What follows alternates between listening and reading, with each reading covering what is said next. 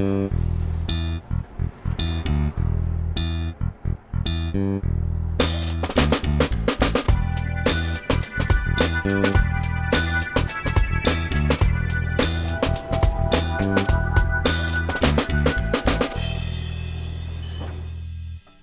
Ostatnia fala wzmożenia wykluczeniem transportowym spowodowana informacją o upadłości PKS Radom sprawiła, że znowu wszyscy interesują się tematem wykluczenia transportowego, ale czy naprawdę upadłość PKS Radom powoduje to, że wszyscy są znowu wykluczeni transportowo?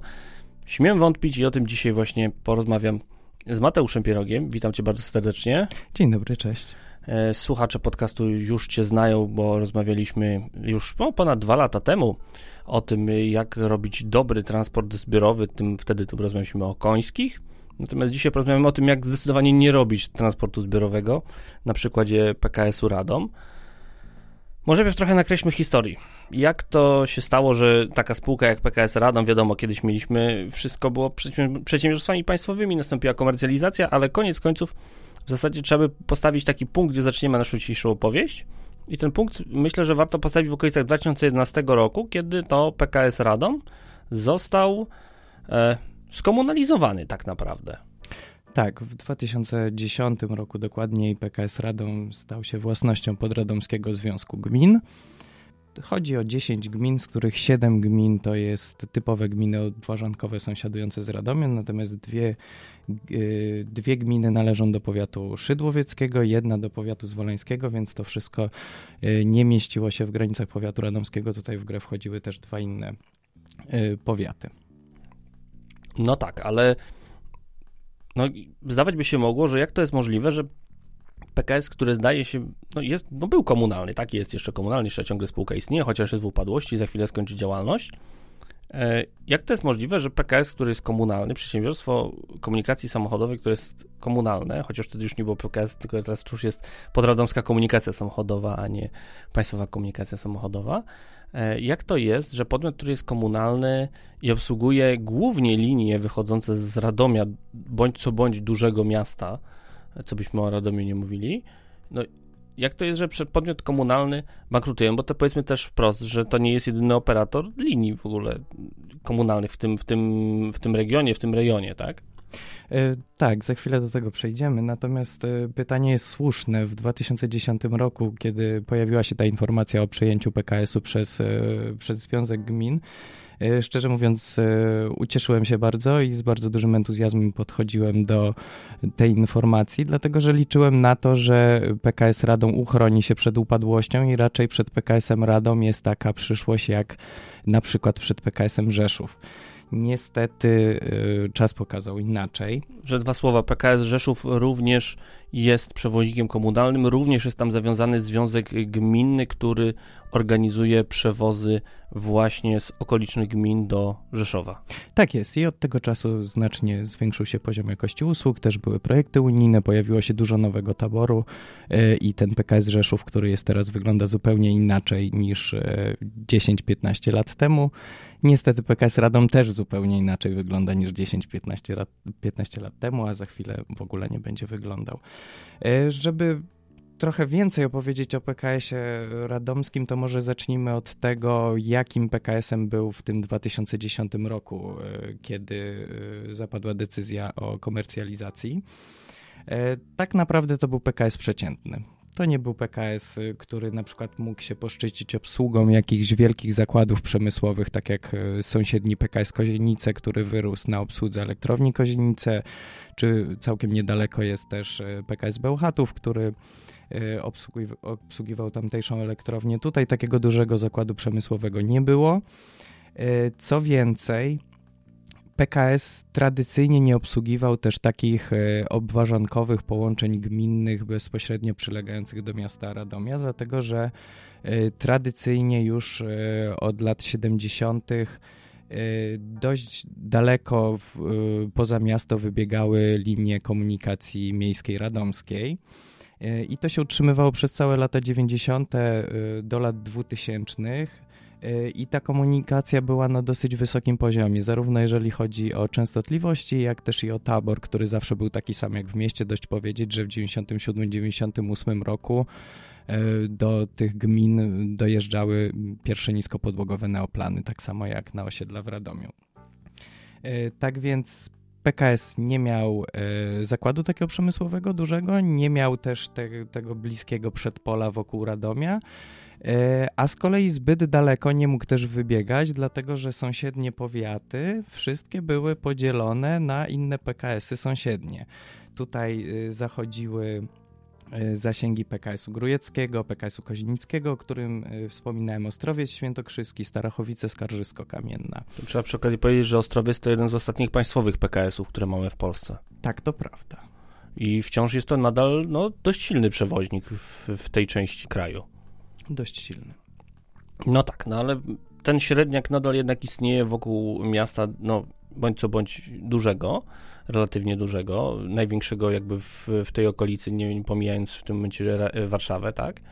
E, no i jednak jakieś linie obsługuje, trochę, trochę tych relacji jest. E, to dlaczego PKS w rękach Związku Gmin, które nawet miały płacić składki na to, żeby finansować te połączenia, to dlaczego taki przewoźnik, który powinien teoretycznie ma mieć dobre warunki do rozwoju, tak? Mający solidnych właścicieli, no, może trochę rozdrobionych, ale jednak skupionych w jakimś tam związku gmin, mając dość duże miasto w środku, e, no dlaczego nie poszedł drogą właśnie tych PKS-ów, chociażby właśnie tak jak wspomniałeś Rzeszowa, czy już y, tego chłubionego, wspaniałego Bielska, który jest jakby wzorem tego, jak, jak robić tą komunikację wokół e, średniej wielkości miasta? Wiem, że lubisz akcenty muzyczne, więc może odpowiem ci cytatem z piosenki. Wszystko trwa, dopóki sam tego chcesz. I mam wrażenie, że właśnie tak wyglądała historia PKS-u Radom zarządzanego przez podradomskie gminy. W 2010 roku, jak e, gminy przejęły e, PKS Radom, e, zapowiadały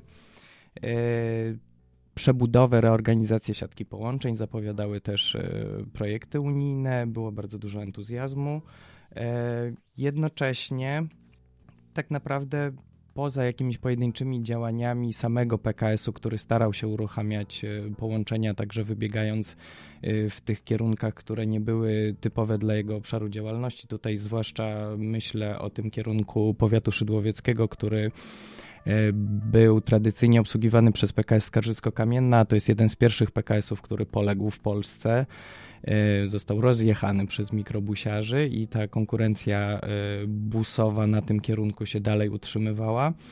E, I po latach e, PKS próbował wejść tam, e, oferując e, połączenia obsługiwane normalnymi autobusami z normalnym rozkładem jazdy, co zostało bardzo ciepło przyjęte przez pasażerów. Jednak spotkało się też z dosyć agresywną reakcją prywatnych przewoźników, którzy dostosowali swoje rozkłady jazdy w taki sposób, żeby zapewnić szybką ucieczkę PKS-u na swoje własne tereny dotychczasowe pojawiła się wewnętrzna komunikacja jednej z gmin, gminy Kowala, y, jednej z gmin właścicieli PKS-u, natomiast też to był y, raczej krótki epizod. Można powiedzieć, że po tych kilku inicjatywach w zasadzie nic się nie zmieniło. A co się przede wszystkim nie zmieniło, to to, że każda z tych gmin y, dalej prowadziła swój dowóz uczniów do szkół w taki sposób jak wcześniej a tutaj możemy mówić średnio przez, przez, przez te ostatnie 10 lat rocznie e, te gminy wydawały około 5 milionów złotych na dowóz uczniów do szkół. E, I w jaki sposób to wydawały? To w zasadzie mamy w tych 10 gminach mamy wszystko to, co u nas w przyrodzie występuje. Są, są gminy, które mają własny tabor i własne przewozami zamkniętymi na własną rękę zapewniają ten dowóz są gminy, które kontraktują przewoźników e, zarówno z wykupem biletów miesięcznych, czyli ogólnodostępne przewozy, jak i e, zamknięte, no i oczywiście rozmaite miksy, w których e, jednym autobusem gminnym się dowozi część uczniów, a część się kontraktuje. I to wszystko się nie zmieniło. Co więcej, PKS Radom przez cały ten czas musiał u swoich wal, właścicieli walczyć o zdobycie tych zamówień. No to jest dość specyficzne, bo jako podmiot wewnętrzny powinien w zasadzie dostawać to z wolnej ręki i w zasadzie gminy wszystkie powinny jakby jeden za wszystkich, wszyscy za jednego e, takie przewozy organizować. Tak chociażby działa przecież PKS Strzelcach Opolskich, który głównie opiera się na przewozach szkolnych tak naprawdę i jest ko też komunalnym PKS-em. Niestety tutaj tak się nie wydarzyło i można prześledzić te ostatnie 10 lat jako y, taką z roku na rok walkę o kolejne zamówienia, przy czym y, ta walka była naprawdę zażarta, dlatego że E, nie brakuje dosyć mocnych przewoźników prywatnych tutaj na terenie powiatu radomskiego, ale ten rynek był na tyle atrakcyjny, że momentami tutaj się pojawiali dość, dosyć egzotyczni przewoźnicy. No przewoźnicy oczywiście z województwa świętokrzyskiego, ale na przykład też PKS Skierniewice potrafiło się pojawić. No jest to dość, muszę przyznać, ciekawy przykład. Bardziej, bo jakby w Polsce obserwujemy dwa modele, że mamy upadający PKS, który operuje na terenie, gdzie nie ma kompletnie nic, a on i tak upada, a mamy właśnie zażartą walkę przewoźników jak w Małopolsce, czy właśnie tutaj e, w województwie świętokrzyskim i trochę jakby wylewają, wylewając się właśnie w stronę, e, w stronę tutaj województwa mazowieckiego, generalnie region staropolski. Czyli ten tutaj był raczej zdecydowanie model drugi, tylko znowu powstaje pytanie, skoro gminy miały swojego przewoźnika, to dlaczego e, do pewnego momentu, jak rozumiem, bo to też musimy zarysować jakiś koniec tego, tej sytuacji, bo to, to nie jest tak, że, e, że, że, że ta konkurencja może trwać w nieskończoność. E, dlaczego te gminy właśnie nie szły w stronę tego, żeby współpracować z własnym przewoźnikiem? Czy ktoś powiedział chociaż raz wprost, dlaczego gminy nie inwestują we własny PKS, którykolwiek z, z rajców lokalnych? Wolałbym nie odpowiadać na to pytanie. Ostatnie lata, generalnie czas od kiedy została odwleczona ustawa o publicznym transporcie zbiorowym, która miała wejść z życia od 1 stycznia 2017 roku, no nie da się ukryć, że w wielu miejscach już trochę pomysły na działalność się skończyły. Przeżyliśmy falę upadłości PKS-ów należących do grupy Mobilis. Było trochę upadłości PKS-ów, które należały do Arrivy. E, no oczywiście mieliśmy też innych przewoźników, no ale PKS Radom jakoś trwał, przetrwał nawet COVID, jakby się mogło zdawać. No ale cały czas spółce y, tutaj zanim zaczęliśmy rozmawiać, wspominaliśmy o tym, że PKS kasował autobusy. Y, mamy przed sobą sprawozdanie finansowe za ostatni rok, gdzie widać, że w ostatnich latach y, zatrudnienie zjechało nam z poziomu 127 pracowników do mniej niż 100 w 2021 roku. Czyli, czyli co? Czyli PKS, mimo tego, że nadal był komunalny, nadal w tych czasach covidowych, post-covidowych musiał walczyć o każdego, każde zamówienie? Tak, w zasadzie tak. Plus dodatkowo gminy będące y, członkami związku y, miały swoje własne pomysły na rozwój komunikacji. Y, tutaj jeszcze w międzyczasie pojawiła się możliwość aplikowania do Funduszu Rozwoju Przewozów Autobusowych. Z tego funduszu, z tego co wiem, chociaż ciężko to ustalić, PKS Radom praktycznie w ogóle nie skorzystał. Natomiast w tegorocznym rozdaniu, e, w tegorocznym naborze e, trzy gminy wreszcie się zaktywizowały, ponieważ e, aktywność tych gmin powiatu radomskiego w tych pierwszych naborach była dosyć niska. Teraz sytuacja się zmieniła i od października, listopada teraz w dwóch gminach, w gminie Jedlnia Letnisko i w gminie Skarysze wygląda na to, że pojawią się pierwsze ciekawe Y, komunikacje gminne składające się z linii w zasadzie dość dobrze penetrujących cały, y, cały teren gminy. Y, jeżeli chodzi o inne inicjatywy, to najczęściej w ramach FRPA to były albo jakieś bardzo skromne połączenia, albo wręcz nawet pojedyncze kursy, więc w zasadzie tutaj ciężko mówić o jakimś przełomie. Natomiast tutaj w przypadku tych dwóch gmin faktycznie widać, że, e, że, że, że może to być przełomowe w ramach walki z wykluczeniem. Wydaje się, że to są fajne e, projekty. Dodatkowo, jeśli chodzi o gminę Jednia Letnisko, to E, gmina mocno dosyć w ostatnim czasie postawiła na transport, dlatego że dofinansowała wydłużenie linii komunikacji miejskiej, tworząc e, taką oś, e, do której w zasadzie te linie uzupełniające będą dowozić, a de facto jest do czego dowozić, dlatego że na terenie gminy też jest linia kolejowa, jest przystanek na linii do Dęblina. Przy okazji jeszcze udało się też wybudować bodajże jeden dodatkowy przystanek kolejowy na terenie gminy. Więc to wszystko razem y, wydaje się, że na, na terenie tej gminy zmieni sytuację. Natomiast wygląda na to, że PKS Radom nie był elementem tego planu, mimo że gmina była y, właścicielem. Znaczy tu warto w ogóle powiedzieć, że ta siatka połączeń gminy Jelenia-Letnisko jest bardzo ciekawa. Tam jest całe centrum komunikacyjne, dworzec, które ma być właśnie takim głównym węzłem przesiadkowym e, tego całego układu, skupione, skupione przy kolei. Te linie nie tylko są w kierunku Radomia, ale właśnie penetrują gminę. Podobnie teraz ma się dziać w Kaskaryszewie. No i powstają pytania, dlaczego właśnie nie skorzystano z usług PKS-u Radom, bo to są ciągle paradoksy, tak? A w zasadzie takie precedensy, o których trafnie powiedzieć właśnie precedensy, e, że do tej pory mieliśmy tak, że upadał PKS i dopiero wtedy gmina czy powiat zaczynały coś robić takie w szoku były, dopiero następowało otrzeźwienie, że coś trzeba zrobić, natomiast tutaj jakby wygląda, że tutaj skutek zamienił się miejscami z przyczyną, że to jakby działalność gmin w zakresie zlecania przewozów innym przewoźnikom jest powodem upadłości PKS-u Radom, a nie gminy zlecają innym przewoźnikom, bo PKS Radom upadł. Tak, może, zdecydowanie można tak powiedzieć. Myślę, że też e, mając na uwadze to, jak przez te 10 lat PKS Radom walczyło o przetrwanie, E, stopniowo też wytracał swój potencjał, więc tutaj też pytanie jest, czy w tym momencie PKS Radom byłby w stanie e, dysponować takim taborem i zatrudnić e, tylu kierowców, żeby obsługiwać takie zadania. No bo nawet spróbujmy sobie, no może nakreślić jakiś nawet plan, że załóżmy, że PKS Radom chciałby kon konkurować gdziekolwiek na jakiejś trasie. Naturalnymi kierunkami są na pewno Iłża, Zwoleń i Lipsko. Tak, no to gdzie tu można szukać klientów, nawet próbując oderwać się od tych gmin? Z Iłży mamy busiarzy. Zwoleń? Tak, to, to, to jest kierunek, że tak powiem, lubelski, więc można się spodziewać, co stamtąd przyjeżdża. No, więc, więc pytanie, czy w takich warunkach w ogóle przewoźnik tego typu, tak, klasyczny, klasyczny PKS z tą całą jakby górką tego, co się wiąże z PKS-em, czyli administracją, stacją paliw y, i tak dalej, nieruchomościami. No właśnie, o, to też jest ciekawy przypadek. Sporo PKS-ów w Polsce poszło na ratunek sobie w ten sposób, że zaczęli komercjalizowało w jakiś bardzo hardkorowy sposób dworzec. Y, tutaj już w podcaście opisywałem chociażby przypadki Olsztyna, gdzie, gdzie to chyba urosło do rangi największej patologii w kraju, jeżeli chodzi o PKS. A jak wygląda kwestia dworca PKS w Radomiu, który ciągle jest w rękach no, spółki, tak? Tutaj się pojawił e, pomysł, chociaż w zasadzie wydaje mi się, że on już został sprzedany w 2019 roku, dworzec, bo tutaj jest, e, tutaj trzeba osobno patrzeć na e, budynek cały ten z kasami biletowymi oraz stanowiska odjazdowe. Z tego co wiem, w 2019 roku ten, ten dworzec został sprzedany jako budynek.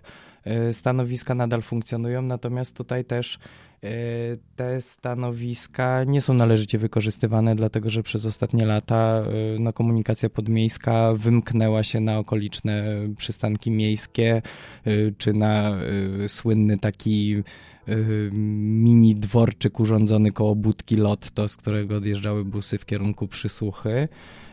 Wejdę ci słowo, według raportu rocznego PKS-u Radom stanowiska odjazdowe znajdują się na działce dzierżawionej od PKP. Więc być może grany będzie tutaj scenariusz częstochowski, w którym to jednak PKP wejdzie jako jakiś element ratujący PKS, chociaż raczej jest to wątpliwe, bo nie jest to już spółka ani państwowa, tylko jest to spółka komunalna, więc raczej po prostu PKS zrezygnuje z tej dzierżawy.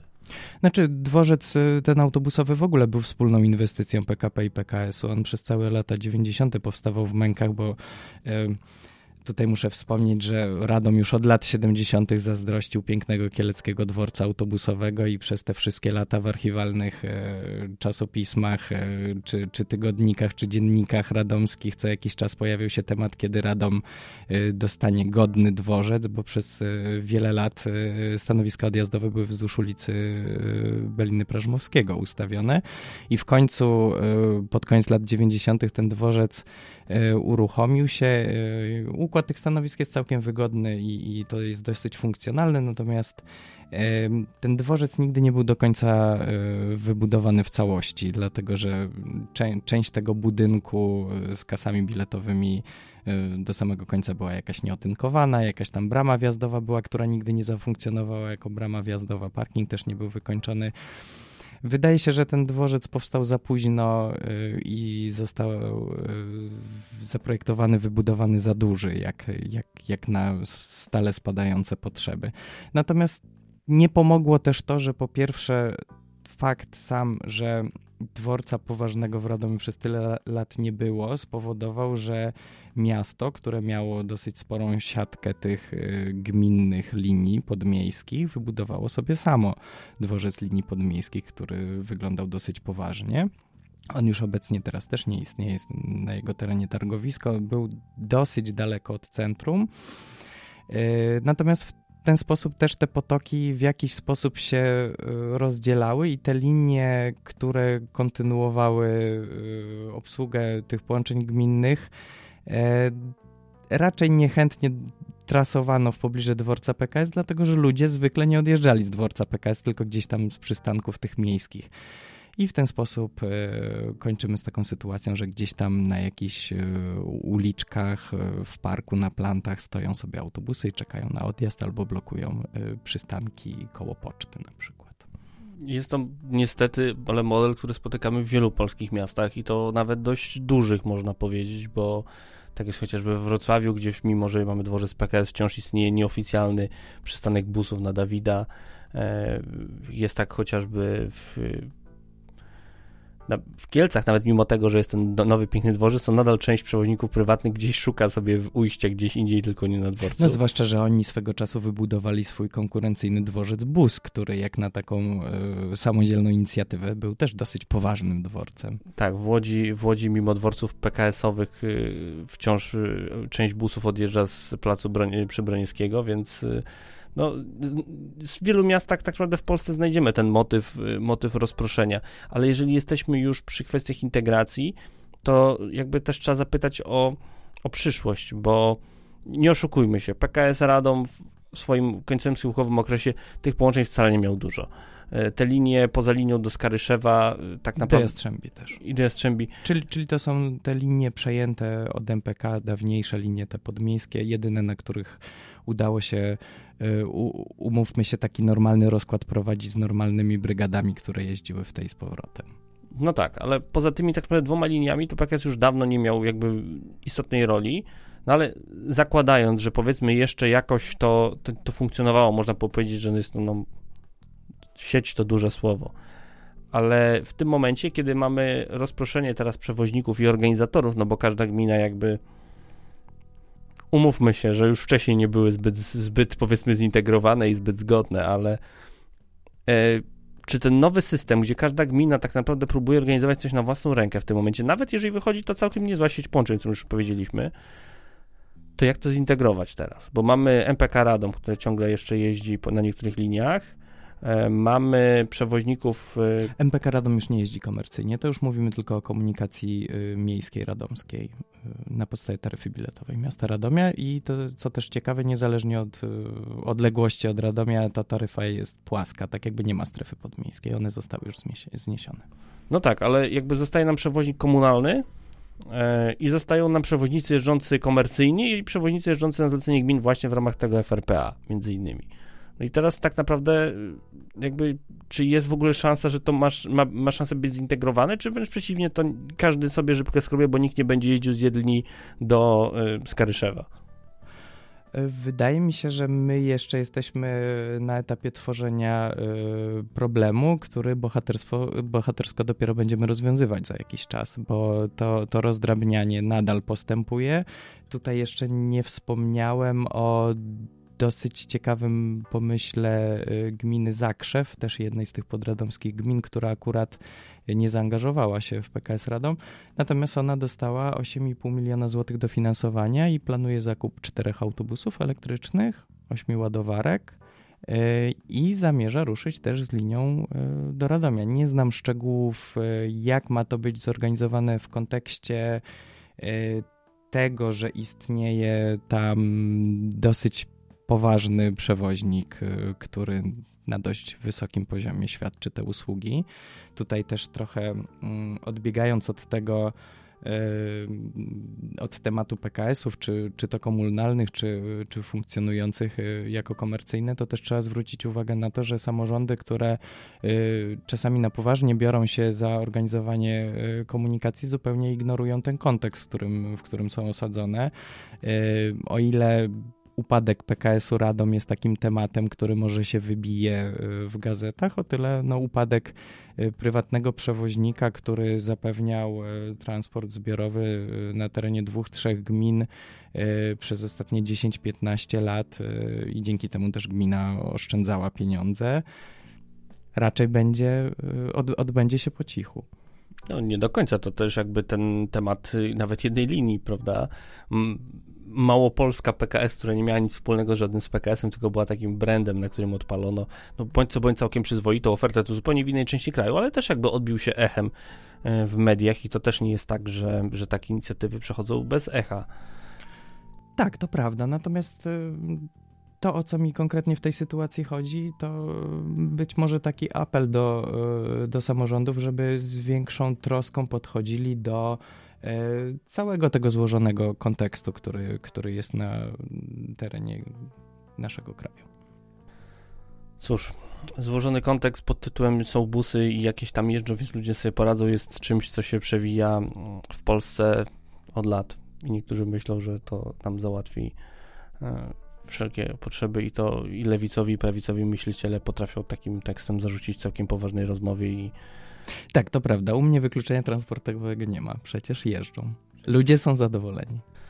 No tak, ale w momencie, kiedy czasami coś, być może, być może czasem taki impuls, nawet dość nieistotny, jak właśnie upadek lokalnego PKS-u, który jednak jest wciąż silnym brandem, nawet jeżeli już jest mało istotnym przewoźnikiem, może to jest jakiś element, który zwraca uwagę na ten problem wykluczenia transportowego i może chociaż tyle dobrego z tego jesteśmy w stanie wyjąć. Natomiast y, żeby tak jakoś spuentować rozmowę, no wciąż nie widać jednak nowej ustawy o publicznym transporcie zbiorowym, która miałaby pomóc to ogarnąć. Na razie mowa jest tylko o tym, że będą umowy wieloletnie w ramach Funduszu Rozwoju Przewozów Autobusowych. A jak ty to oceniasz w tym momencie? E, myślę, że bardzo potrzebne są jakiekolwiek e, ramy finansowe, które umożliwią kontraktowanie w dłuższej perspektywie, dlatego że bez tego nie ma możliwości e, planowania i dokonywania inwestycji, które naprawdę mogą przynieść jakiś efekt. To jest cały czas walka o przetrwanie z roku na rok, tak jak jest walka o przetrwanie z roku na rok przy kontraktach na przewozy pracownicze czy dowóz uczniów. Ciężko o rozwój w takich warunkach. Zwłaszcza jeżeli z roku na rok jest to tak bardzo zmienne. No i miejmy nadzieję, że w końcu zmienne być przestanie, ale nie na zasadzie perolowskiej normalizacji, czyli tego, że po prostu przewozów nie było, nie ma i nie będzie, tylko miejmy nadzieję, że faktycznie jakby ta aktywność gminy y, będzie większa i, i faktycznie te przewozy autobusowe poza dużymi miastami w końcu się gdzieś pojawią. Bardzo Ci dziękuję za rozmowę, Mateusz Pieruk. Dziękuję bardzo.